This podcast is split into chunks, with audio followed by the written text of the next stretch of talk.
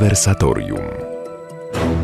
Dzień dobry Państwu, konwersatorium Paweł Milcarek. Dzisiaj gościem konwersatorium jest pani Joanna Puchalska. Dzień dobry. Dzień dobry panu, dzień o, dobry już państwu. bywała pani w konwersatorium.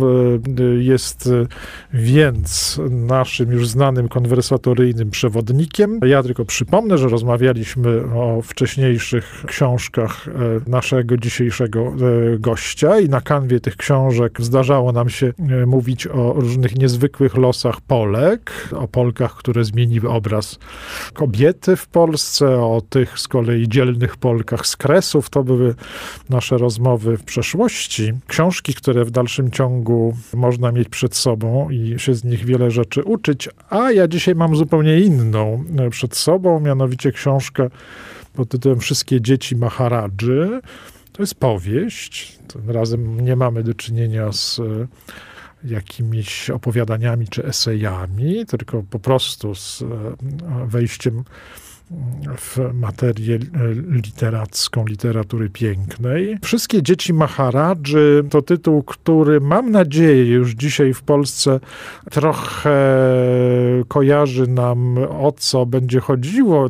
Nie, nie odsyła nas w jakieś obszary baśni Tysiąca Jednej Nocy, jakichś różnych skojarzeń zupełnie fantastycznych, jakieś wędrówki na wschód właśnie w wyobraźni, tylko już trochę, trochę, trochę, może Państwo się domyślają, że gdy mówimy dzisiaj w Polsce o Maharadży, o dzieciach, a jeszcze za chwilę powiemy o tym Maharadży, że był dobrym Maharadżą, to mówimy o bardzo konkretnym, historycznym mm, wydarzeniu, o sprawie z mm, czasu II wojny światowej, o czymś, co miało swój początek w roku 1942 w Indiach, mianowicie o dziele ochrony, op- opieki nad polskimi dziećmi, któremu patronował, ale więcej niż patronował, który zorganizował Maharadża Jam Sahib.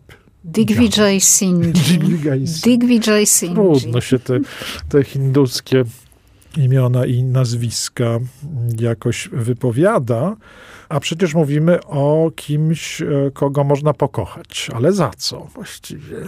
I można go nazwać także polskim Maharadżą, bo tak też jest nazywany dobry Maharadża albo polski Maharadża. Skąd on się wziął w naszej historii? Wziął się jeszcze przed wojną, gdyż w latach dwudziestych jako młody człowiek podróżował ze swoim stryjem po Europie.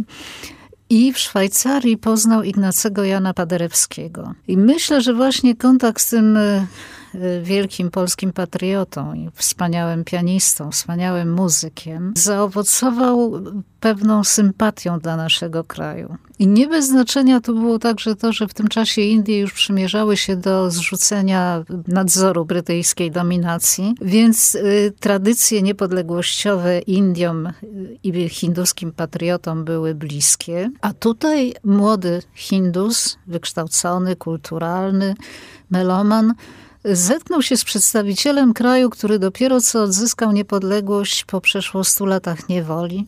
Więc myślę, że ten obraz kraju odzyskującego niepodległość, wyzwalającego się spod wpływów potężnego imperium, musiał budzić ciepłe uczucia w sercu Maharadży, przyszłego, bo jeszcze wtedy nie był Maharadżą. I później zaowocowało to tym, że bardzo polubił naszą kulturę, muzykę, literaturę, sztukę.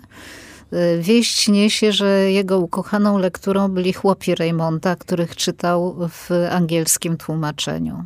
I teraz, żeby zobaczyć, w jaki sposób los go zetknął z Polakami, musimy się przenieść już 20 lat do przodu, w lata 40., kiedy zostaje zawarty układ sikorski-majski i w związku z tym dziesiątki tysięcy polskich zesłańców, osób deportowanych przez Sowietów z terenów polskich kresów, poczynając od 10 lutego 1940 roku.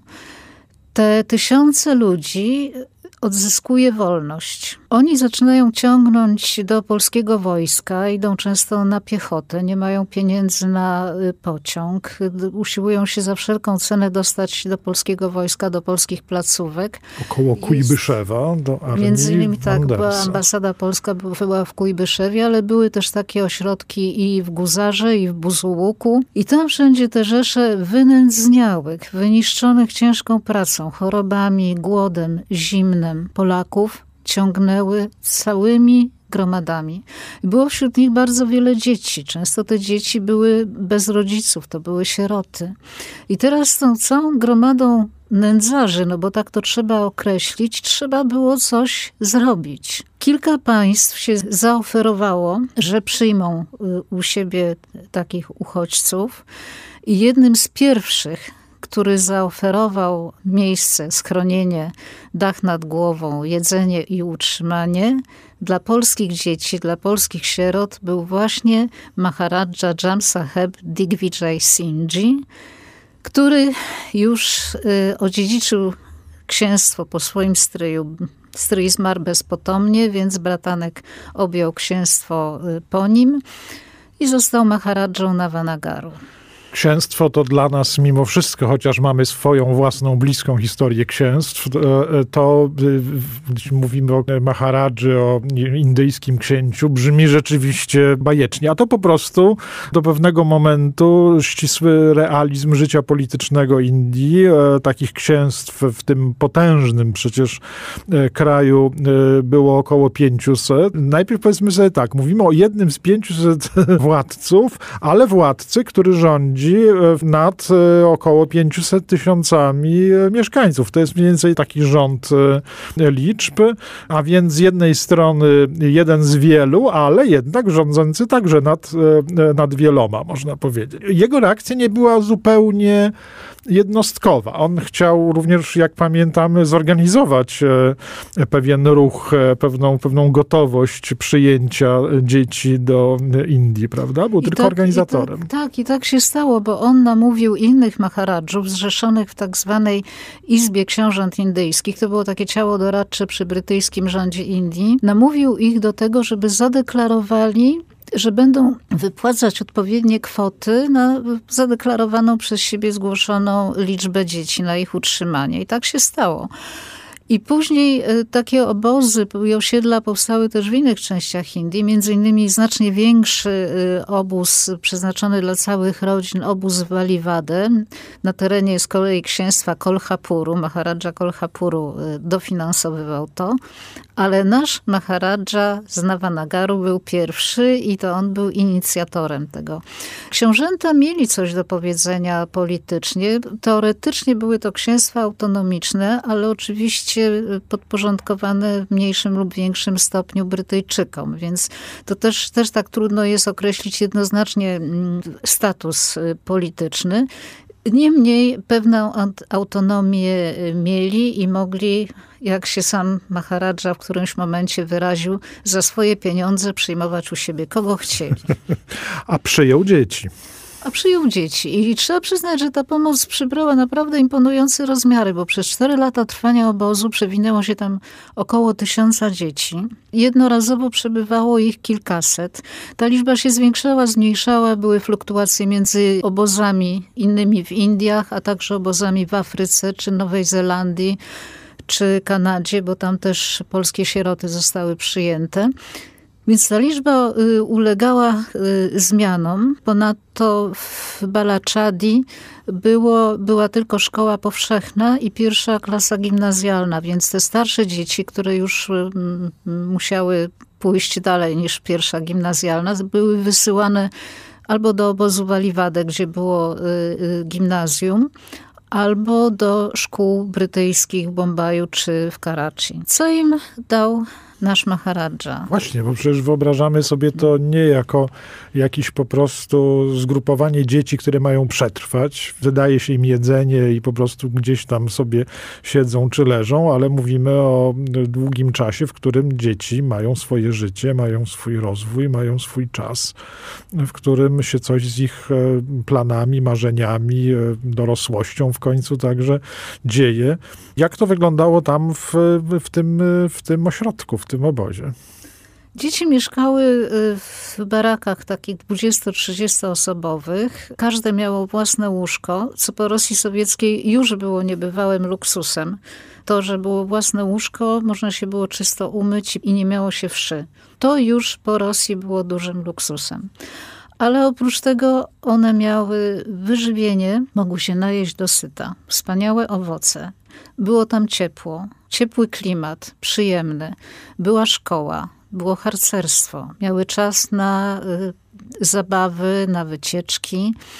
Ogromną rolę spełniało y, harcerstwo tutaj, bo jak zagospodarowywało tę niebywałą energię dziecięcą, która się wyzwoliła po tym, jak zostały dobrze odżywione, odkarmione i wyleczone z licznych chorób, które przywiozły ze sobą stamtąd stamtąd z Rosji. Ale oprócz tego, bo to są, to są wszystko takie no, warunki, mm, jakbyśmy powiedzieli, neutralne. To się należy każdemu, prawda? Każdemu dziecku. Ale Maharadża dał im coś więcej.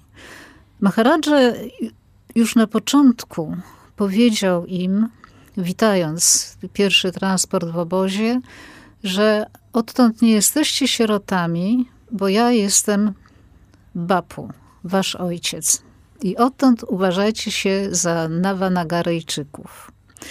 Ja sobie wyobrażam, jak to musiało być dla tych dzieci niezwykle ważne. Te dzieci były po, często po tragicznych przejściach, straciły rodziców, często były świadkiem śmierci.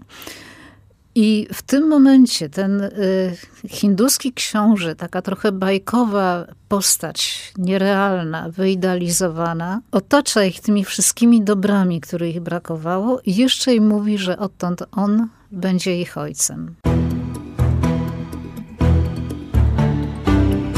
Wracamy do naszej rozmowy o dobrym Maharadży. Jest e, dzisiaj w konwersatorium pani Joanna Puchalska, autorka powieści Wszystkie dzieci Maharadży. Wspominamy przed chwilą dobro sprawione przez Maharadżę, ale pomyślmy chwilę o nim samym, bo to jest jakaś zależność zwykle między tym dobrem, które jesteśmy w stanie zrobić, a jakimś dobrem, które jest w, w, w naszym życiu, które sami też otrzymaliśmy. Jak to wygląda w przypadku tego właśnie Jamma Sahiba. Vijay Singh. Który okazał, no nie tylko jak to się mówi, wielkie serce, bo są ludzie, którzy okazują wielkie serce, że no są blisko, wykazują się serdecznością. To też jest bardzo dużo, ale on równocześnie z tym zainteresowanie, umiejętność organizacyjna, można powiedzieć, że także wszystko to, co miał najlepszego, w tym swoim amplua y, arystokraty hinduskiego, człowieka umiejącego używać swojej władzy, swojej, swoich środków, swoich możliwości, swojej zdolności uczenia się, bo też przecież mówiliśmy o tym, y, bo się chciał nauczyć Polski, prawda? Też jakby było dla niego, był dla niego ciekawy jakiś, jakiś, jakiś świat, którego nie znał. Chłopi Reymonta to niezwykły wybór swoją drogą, jak na lekturę Maharadży, prawda? Prawda? Musiało to być bardzo dla niego egzotyczne, równie jak, jak kultura no, hinduska dla nas. To jest niezwykłe. I to wszystko jest takie niezwykłe, jak właśnie dla nas bajkowe są te, te hinduskie sprawy, a one są gdzieś tutaj zawsze w tym życiu na granicy jednak tej, tej lewantyńskiej, dalekiej jakiejś historii hinduskiej, a równocześnie tej kolonialnej, bo to jest jeszcze ten świat, w którym ten przepływ w dwie strony poprzez świat brytyjski się dokonuje. Ci ludzie, o których mówimy, ta, ta dynastie, ci, ci książęta, oni są też często ludźmi kształconymi w, również w brytyjskiej czy w angielskiej kulturze, dobrze się w tym obracają, bywali w świecie, bywali w Europie, słyszeli słyszeliśmy o spotkaniu pewnie w Szwajcarii z Padereskim. No, ludzie, jakby to powiedzieć w najlepszym tego słowa znaczeniu, światowi.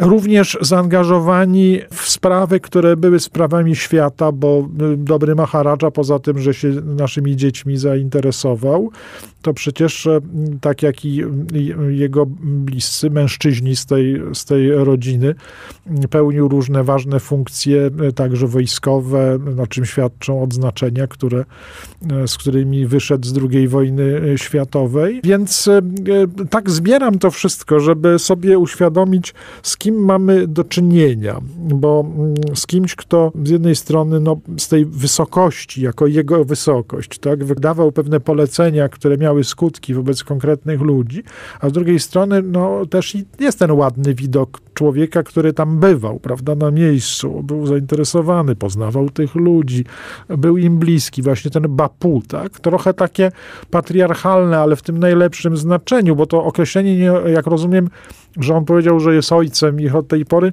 ono nie było takim wynalazkiem, że sobie w tym momencie to wy, wy, wy, wymyślił, tylko jakby rozciągnął na dzieci ten taki status, który jakby zobowiązywał go wobec jego własnych poddanych, wobec mieszkańców kraju, jest ich ojcem, prawda? Odpowiada za ich życie. Trochę takie coś mocniejszego niż wydać paszport, tak? To nie była pusta deklaracja, za tym szły konkretne y, zachowania i konkretne posunięcia. On na przykład swoim własnym dzieciom powiedział, co później jego córka wspominała, to są wasi bracia i siostry. Oni są z Polski, to są wasi bracia i siostry. I tak y, ta księżniczka odbierała te dzieci, bo Maharadża przyjeżdżał do osiedla, kiedyś, kiedy były wystawiane tam sztuki teatralne, bo w obozie działał teatr, była orkiestra, był zespół taneczny. Ciągle odbywały się różne przedstawienia, przede wszystkim z okazji patriotycznych i Maharadża bywał na to wszystko zapraszany.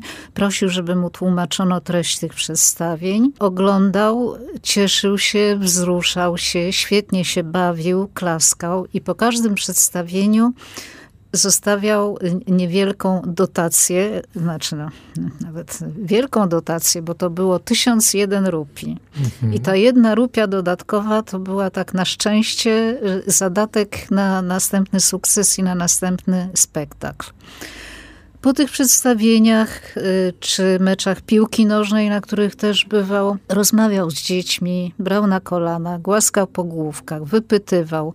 Bardzo się martwił tym, że chorują na malarię. Malaria tam była wielkim problemem, bo to były tereny malaryczne. Właściwie takim jednym z najpoważniejszych problemów, z jakim obóz się borykał, to właśnie ta malaria. Szczerze się interesował ich osiągnięciami. Nagrodą, największą nagrodą za dobre sprawowanie, za udany występ, za jakieś osiągnięcia, w szkole było zaproszenie do Maharadży na podwieczorek, do pałacu. I wtedy specjalne samochody przyjeżdżały po tych wybrańców losu. Oni musieli być oczywiście czysto umyci, ładnie ubrani i jechali do pałacu Maharadży, gdzie byli podejmowani w, w, z jakimiś wspaniałymi słodyczami, owocami. Służba bezszelestnie to wszystko podawała. Te dzieci zwiedzały pałac. Maharadża sam im pokazywał różne rzeczy.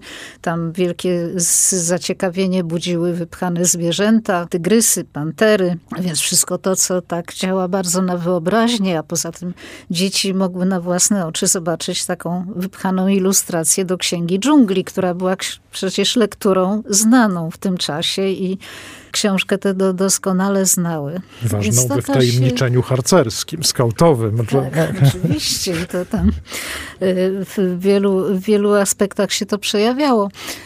Więc ten Maharadża potrafił nawiązać z dziećmi dobrą relację, że one go bardzo serdecznie wspominały i y, myślały o nim rzeczywiście jako ojcu. I on był dla nich taką namiastką ojca, bo oni ojców albo nie mieli, albo ci ojcowie walczyli gdzieś na froncie, nie mieli z nimi kontaktu, czy ten kontakt był rzadki. I tu był taki ktoś dobry, serdeczny, a jeszcze w dodatku taki, któremu na pewno się przypisywało różne cudowne moce magiczne wręcz, no bo to taki książę książę. Książę z bajki. Ile dzieci przewinęło się tam w sumie przez ten... W sumie około tysiąca. Także całkiem sporo. Jednorazowo przebywało kilkaset y, osób, więc proszę sobie wyobrazić, jakim wyzwaniem logistycznym było na przykład zapewnienie posiłków, wydanie posiłków dla kilkuset dzieci. To było wszystko świetnie zorganizowane ale to już jest zasługa polskiego personelu i mhm. pani różnych, które same wychowane w harcerstwie znakomicie potrafiły sobie dawać radę w takich sytuacjach.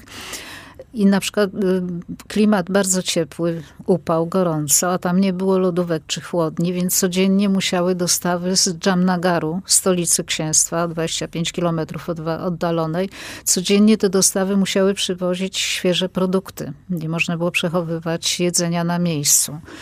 Więc a samo wydanie posiłków dla kilkuset dzieci, no to też logistyczny problem, który rozwiązywano między innymi w ten sposób, że dziewczynki karmiły maluchy i dostawały za to jakieś niewielkie wynagrodzenie, co miało też bardzo dobre pedagogiczne znaczenie, że pracują i pracownik dostaje za swoją pracę nagrodę. Mówi pani o, mm, o instruktorach, instruktorkach harcerskich, o osobach, które, w ogóle o osobach, które, które tam e, dźwigały na co dzień e, ten e, ciężar pracy organizacyjnej. Rozumiem, że gdzieś tam w tle też się przesuwa cień Hanki Ordonówny, tej przygody z dziećmi. Nie, nie wyłącznie, nie mówimy o tym konkretnym miejscu, ale w ogóle o, o opiece nad polskimi dziećmi. To jest no, niezwykła na pewno, przygoda. Na pewno tak była.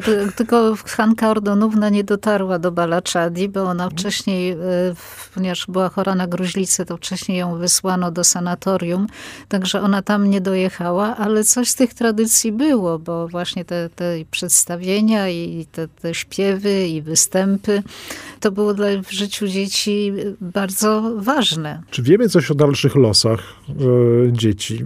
Czy one zostawiły ślad tej swojej wdzięczności, pamięci, czasy późniejsze były na tyle niesprzyjające, że coś takiego jak wspólnota e, tych, e, którzy przeszli przez, te, przez ten obóz, ostatecznie nie miała szans się e, może ukształtować, ale jakieś wspólne doświadczenie gdzieś może promieniuje. Środowiska tych dzieci, y, one miały między sobą pewną więź. Większość została na zachodzie, ale oni utrzymywali między sobą kontakty, spotykali się. Do tej pory działają różne stowarzyszenia i, i takie zrzeszające właśnie te dzieci z obozów indyjskich, nie tylko z Balaczadi, ale również z Baliwady, czy z Panczgani, czy z Bombaju. Także coś pozostało.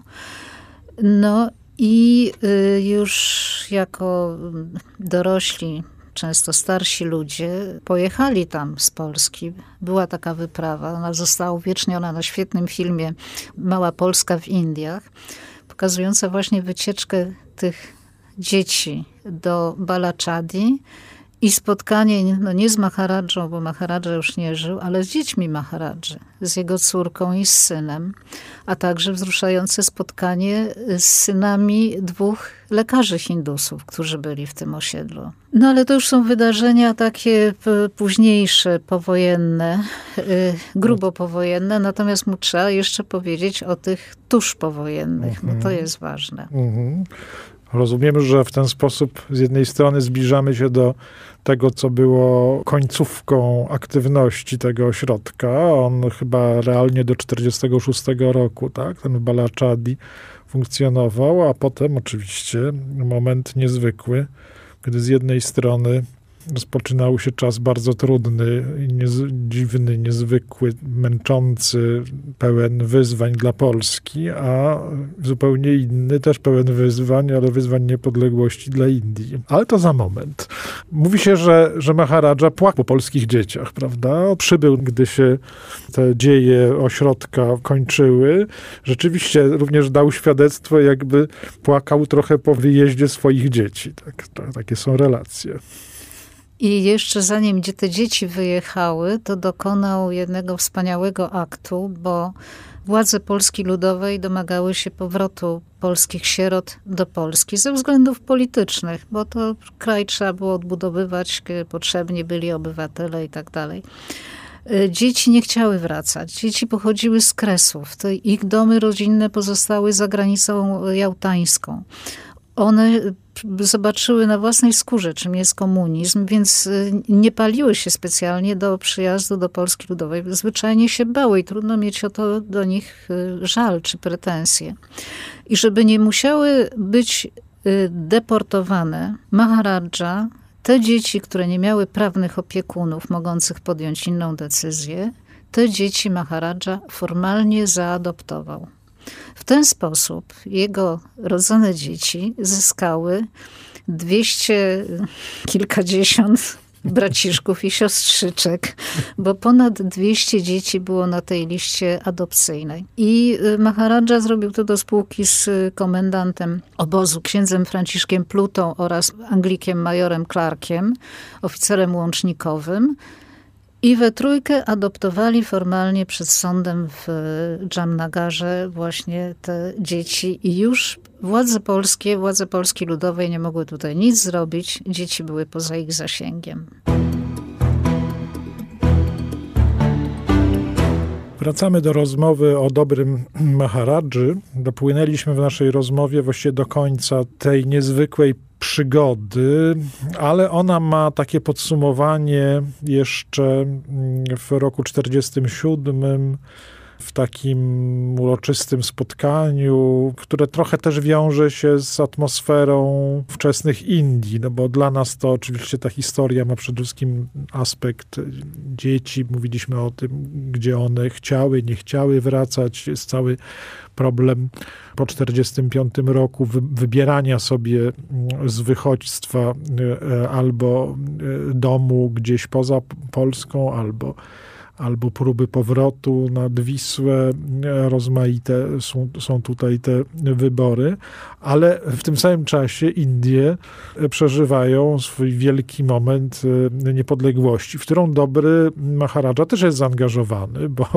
mówiliśmy co prawda o jego E, zaangażowanej lojalności tak, wobec, e, wobec imperium i w czasie wojennym, ale równocześnie jest to jeden z pierwszych, chyba pierwszy w ogóle monarchów e, hinduskich, który zrzeka się jakby formalnie tak, swojego panowania na rzecz tego tworzącego się właśnie spod kolonii brytyjskiej, tworzącego się państwa indyjskiego. Gest realne również działanie na rzecz niepodległości Indii. I to wszystko się dzieje w tle tej naszej historii, e, o której tu rozmawiamy. Dzieci mają gdzieś wyruszyć w świat, albo zostać, albo gdzieś w różnych miejscach się odnaleźć, a tymczasem Indie mają wyruszyć w inną podróż, w swoją podróż niepodległości, w której Maharadża będzie cały czas w pierwszym szeregu. Pamiętamy, że będzie reprezentantem Indii potem w różnych instytucjach międzynarodowych, tak, aż do 66 roku, kiedy kiedy umrze, to jest również jest w ONZ, jest w jakichś różnych innych instytucjach, miejscach, forach, w których po prostu już jako reprezentant republiki tak, indyjskiej, która jemu jako Maharadży dużo również swojej, jakąś część swojej niepodległości zawdzięczała. On zresztą honorowy tytuł Maharadży zachował również w republice, co prawda już jego potomkowie bodaj około roku 70 ten tytuł stracili. Trochę nieprzyjemna historia, ale sam Maharadża w kraju, którym zawdzięczał po części jemu swoją niepodległość, jego, w jego ojczyźnie, w dalszym ciągu chodził w, jeszcze w splendorze królewskim. To jest z kolei ta indyjska strona, ale w pani książce, w jej zakończeniu, które też jest zakończeniem w sposób zrozumiały, pełnym, no, rzewnym, jest takim, jest, ma, ma dużo, jest dużo w nim, w nim tych emocji pożegnania, ale mamy właśnie ten, tę niezwykłą to niezwykłe połączenie. 15 sierpnia 1947 roku, niepodległość Indii, ale dla nas jakże inna data, jakaś zbieżność tutaj powstaje. No więc tutaj na, spina nam się ładną klamrą to, co, o czym mówiliśmy na początku, o tej zbieżności naszych tradycji niepodległościowych, tym, że Maharadża, jeszcze nie jako Maharadża, tylko jako bratanek Maharadży, zafascynował się naszą historią. I tutaj ten dzień 15 sierpnia 1947 roku jest taki bardzo symboliczny w tej naszej wzajemnej relacji, bo wtedy tego dnia y, Indie odzyskały niepodległość. Y, Anglicy wyrzekli się, zrzekli się mm, swojej władzy. Indie stają się niepodległym państwem i to się dzieje w dniu naszego wielkiego święta i maryjnego, i święta narodowego, bo to jest przecież tak naprawdę to jest tak naprawdę rocznica odzyskania niepodległości w pełni po I wojnie światowej. Rocznica Bitwy Warszawskiej. Rocznica Bitwy Warszawskiej i to ostateczne ustalenie kształtu Polski. To jest ta ostatnia, właściwie jest to ostatnia potyczka, wielka bitwa I wojny światowej. Jedna z największych bitew w dziejach świata. Więc tu też jakoś można na to wszystko spojrzeć y, zinterpretować to bardzo symbolicznie, no, że nic nie dzieje się bez przyczyny i nic nie jest przypadkiem, więc może to też było jakimś takim zamierzeniem sił wyższych, żeby stało się właśnie tego dnia. Jeszcze przez moment porozmawiajmy o pani książce. W ostatnim czasie, mówię o ostatnim czasie, to znaczy od momentu, w którym jakby można powiedzieć, zaczęto przywracać pamięć o Maharadży. Trochę tak zniknął, prawda? Z tymi wszystkimi zasługami wcześniej te lata na różne sposoby nie sprzyjały opowiadaniu e, całej historii, bo i w Polsce Ludowej trudność może nie polegała na Maharadży i, e, i Indiach, tylko raczej na pochodzeniu dzieci, które tam się zjawiły. Trzeba skąd było, one się skąd wzięły, one się wzięły, prawda? Tak. Trzeba było powiedzieć o Sowietach, o zesłaniach. Zawsze bardzo trudno, tak, było tutaj coś z tym zrobić, więc ta pamięć nie bardzo miała się jakby również w tym oficjalnym nurcie e, e, na, na czym budować. Gdzieś tam od lat nastych e, naszego stulecia mamy kolejne jakieś akty coraz bardziej odważnego takiego przywracania pamięci e, o tamtych wydarzeniach, o tej osobie. Mamy w końcu e, też w roku 2016 taki już akt zupełnie oficjalny, parlamentarny, tak, którym dobry Maharadża uzyskuje upamiętnienie jako zasłużony bardzo dla, dla, dla Polski.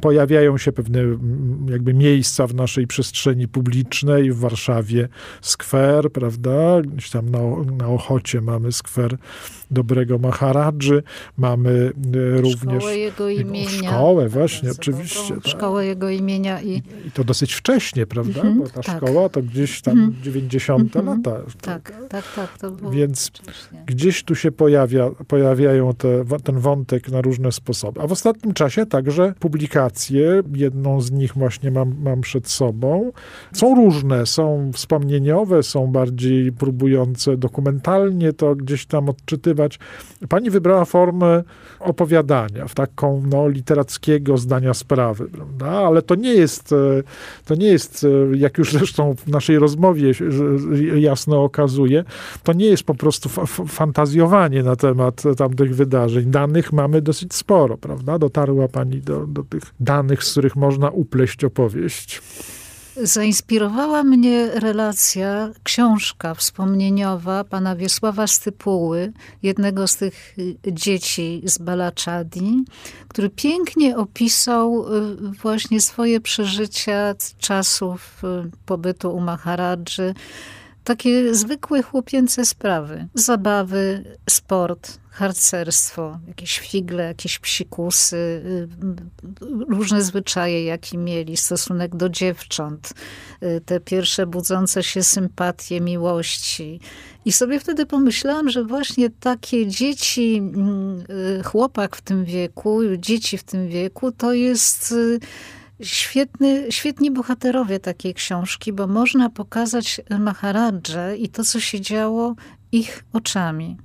I tak właśnie starałam się zrobić. Nakreśliłam losy kilku mm, takich rodzin, z których dzieci znalazły się potem e, w, w obozie, w osiedlu Balaczadi, co się z nimi działo i Starałam się pokazać takie zwykłe, codzienne sprawy, to czym dzieci w tym wieku się zajmują i zajmować powinny. A więc właśnie nauka, szkoła, zabawa, przyjaźnie, tańce, działalność Ale nawet i spowiedź u pani zamieściła. Spowiedź, tak, tak, oczywiście. spowiedź. Y, y, nie wiadomo, który z bohat moich bohaterów się spowiada, tam nie, nie ale no taką Tajemnica nie sobie, została. tak, właśnie, żeby tę tajemnicę spowiedzi nie zdradzać, ale sobie pomyślałam, że tak, tak mogłaby wyglądać spowiedź takiego chłopaka. Niektóre postacie są szkicowane z, no, trochę z myślą o, o również, nie mówię nie, nie mówię nie tylko o samym Maharadży, ale trochę z, jakby z, z natury, z historii, tak? Tam jest y, wiele wydarzeń prawdziwych, y, które zaczerpnąłem z różnych relacji, różnych wspomnień. I one są jakby posklejane w taką fabułę, która już jest moją fantazją, ale wiele wydarzeń jest prawdziwych. Między innymi na przykład to spotkanie rodzeństwa, gdzie y, chłopiec odnalazł siostry, a rozstali się jeszcze w Rosji Sowieckiej zaraz na początku tej, kiedy on, oni jechali pociągiem i chłopiec wyszedł y, na stacji na chwilę po wodę, po wrzątek dla chorej matki. I wtedy pociąg odjechał bez żadnej zapowiedzi, bez niczego i on trafił do domu dziecka, straszne tam różne y, przeżywał historie. I potem właśnie w obozie, w osiedlu okazało się, że są tam jego siostry. Z tym, że w prawdziwej wersji to było jeszcze bardziej y, drastyczne, bo to była siostra bliźniaczka i te dzieci po tych przejściach sowieckich nie poznały się. To było rodzeństwo, bo nazwisko się zgadzało i różne szczegóły się zgadzały, ale oni oboje przyznawali, że oni nie pamiętali siebie nawzajem, jak wyglądali. I to mnie poruszyło y, bardzo, jak straszną traumą dla tych dzieci była Rosja sowiecka i komunizm. I wtedy rozumiemy, dlaczego oni się nie śpieszyli z powrotem do Polski Ludowej. W tej fazie opowieści, której mówi pani właśnie o mm, kresach Rosji Sowieckiej, e, w tej syłce. Rozumiem, że też e, czytamy we wstępie, korzysta trochę pani z, e, już nie, na pewno nie po raz pierwszy, tak, z dość własnych archiwów rodzinnych. Tak? tak, tam są listy oczywiście zmienione w sposób literacki. Listy mojej ciotecznej prababki, która trafiła do Archangielskiej Oblasti. Ona nie wyszła z armią Andersa, ona wróciła prosto do Polski, ale pomyślałam sobie, że jej listy są bezcennym mm, świadectwem tych realiów, bo napisze o różnych takich rzeczach właśnie jak, jak, jak wszy, jak pluskwy stanie w kolejce, to, że nie, nie, nie można spać, bo tak strasznie wszy gryzą i że ona czeka, nie może się doczekać, kiedy będą białe noce, białe noce, więc krąg polarny blisko, więc to, to wszystko jakoś niesamowicie działało na moją wyobraźnię. Jest jeszcze coś, czego ja w książce już nie mogłam przekazać, bo tylko tam mm, były wzmianki w listach, że ona się domaga o papier albo o kartki pocztowe, ale wiele tych listów jest pisanych albo na jakichś skrawkach papieru pakowego, albo na, na odwrocie y, jakichś druków urzędowych, a nawet są listy pisane na gazecie między literami druku. Nie było papieru. Nam się, dla nas to wszystko jest takie no, no niepojęte. To, jest, to był zupełnie inny świat, jakiś, jakiś koszmarny świat, jak ze złego snu. I z tego świata y, te dzieci zostały przeniesione do takiej hinduskiej bajki. To mnie też bardzo poruszyło moją wyobraźnię. Starałam się pokazać, skontrastować te dwa światy ze sobą. Bardzo Państwa, mówię teraz do naszych słuchaczy, zachęcamy, żeby także poprzez tę opowieść no, zajrzeć w oczy tym sytuacjom z jednej strony tak ciężkim i trudnym, w których zastajemy polskie dzieci na początku tej opowieści, z drugiej strony zajrzeć w oczy dobroci, bo tutaj ona jest obecna, nie tylko uobecniona w dobrym Maharadży, ale obecna też w promieniowaniu jego, jego, jego działania. W dobro się umie rozlewać, dobro umie się udzielać.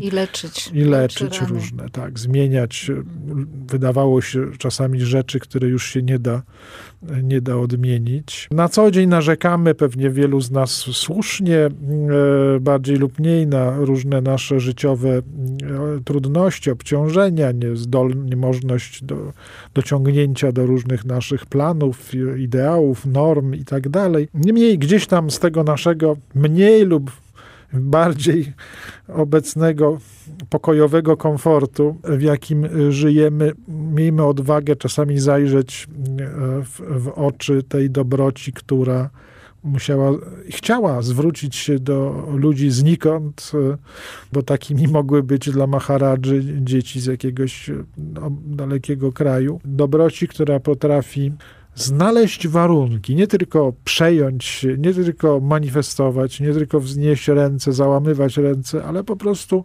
znaleźć sposób, żeby dobra było więcej, a zło, żeby nie mogło zwyciężać. Zarówno takie zło materialne, jak i to nie, zło nieszczęścia i rozpaczy, jakie czasami jest człowiek dla człowieka najgorsze. Bardzo dziękuję. Dziękuję bardzo. Za dzisiejszą rozmowę. Państwu za uwagę. Jak zwykle zapraszam do konwersatorium za tydzień w niedzielę o godzinie 13, a dzisiaj po prostu Państwu życzymy dobrej niedzieli. Żegnamy się już. Pani Joanna Puchalska i Paweł Milcarek. Do usłyszenia. Audycja powstaje we współpracy z kwartalnikiem Chrystianitas.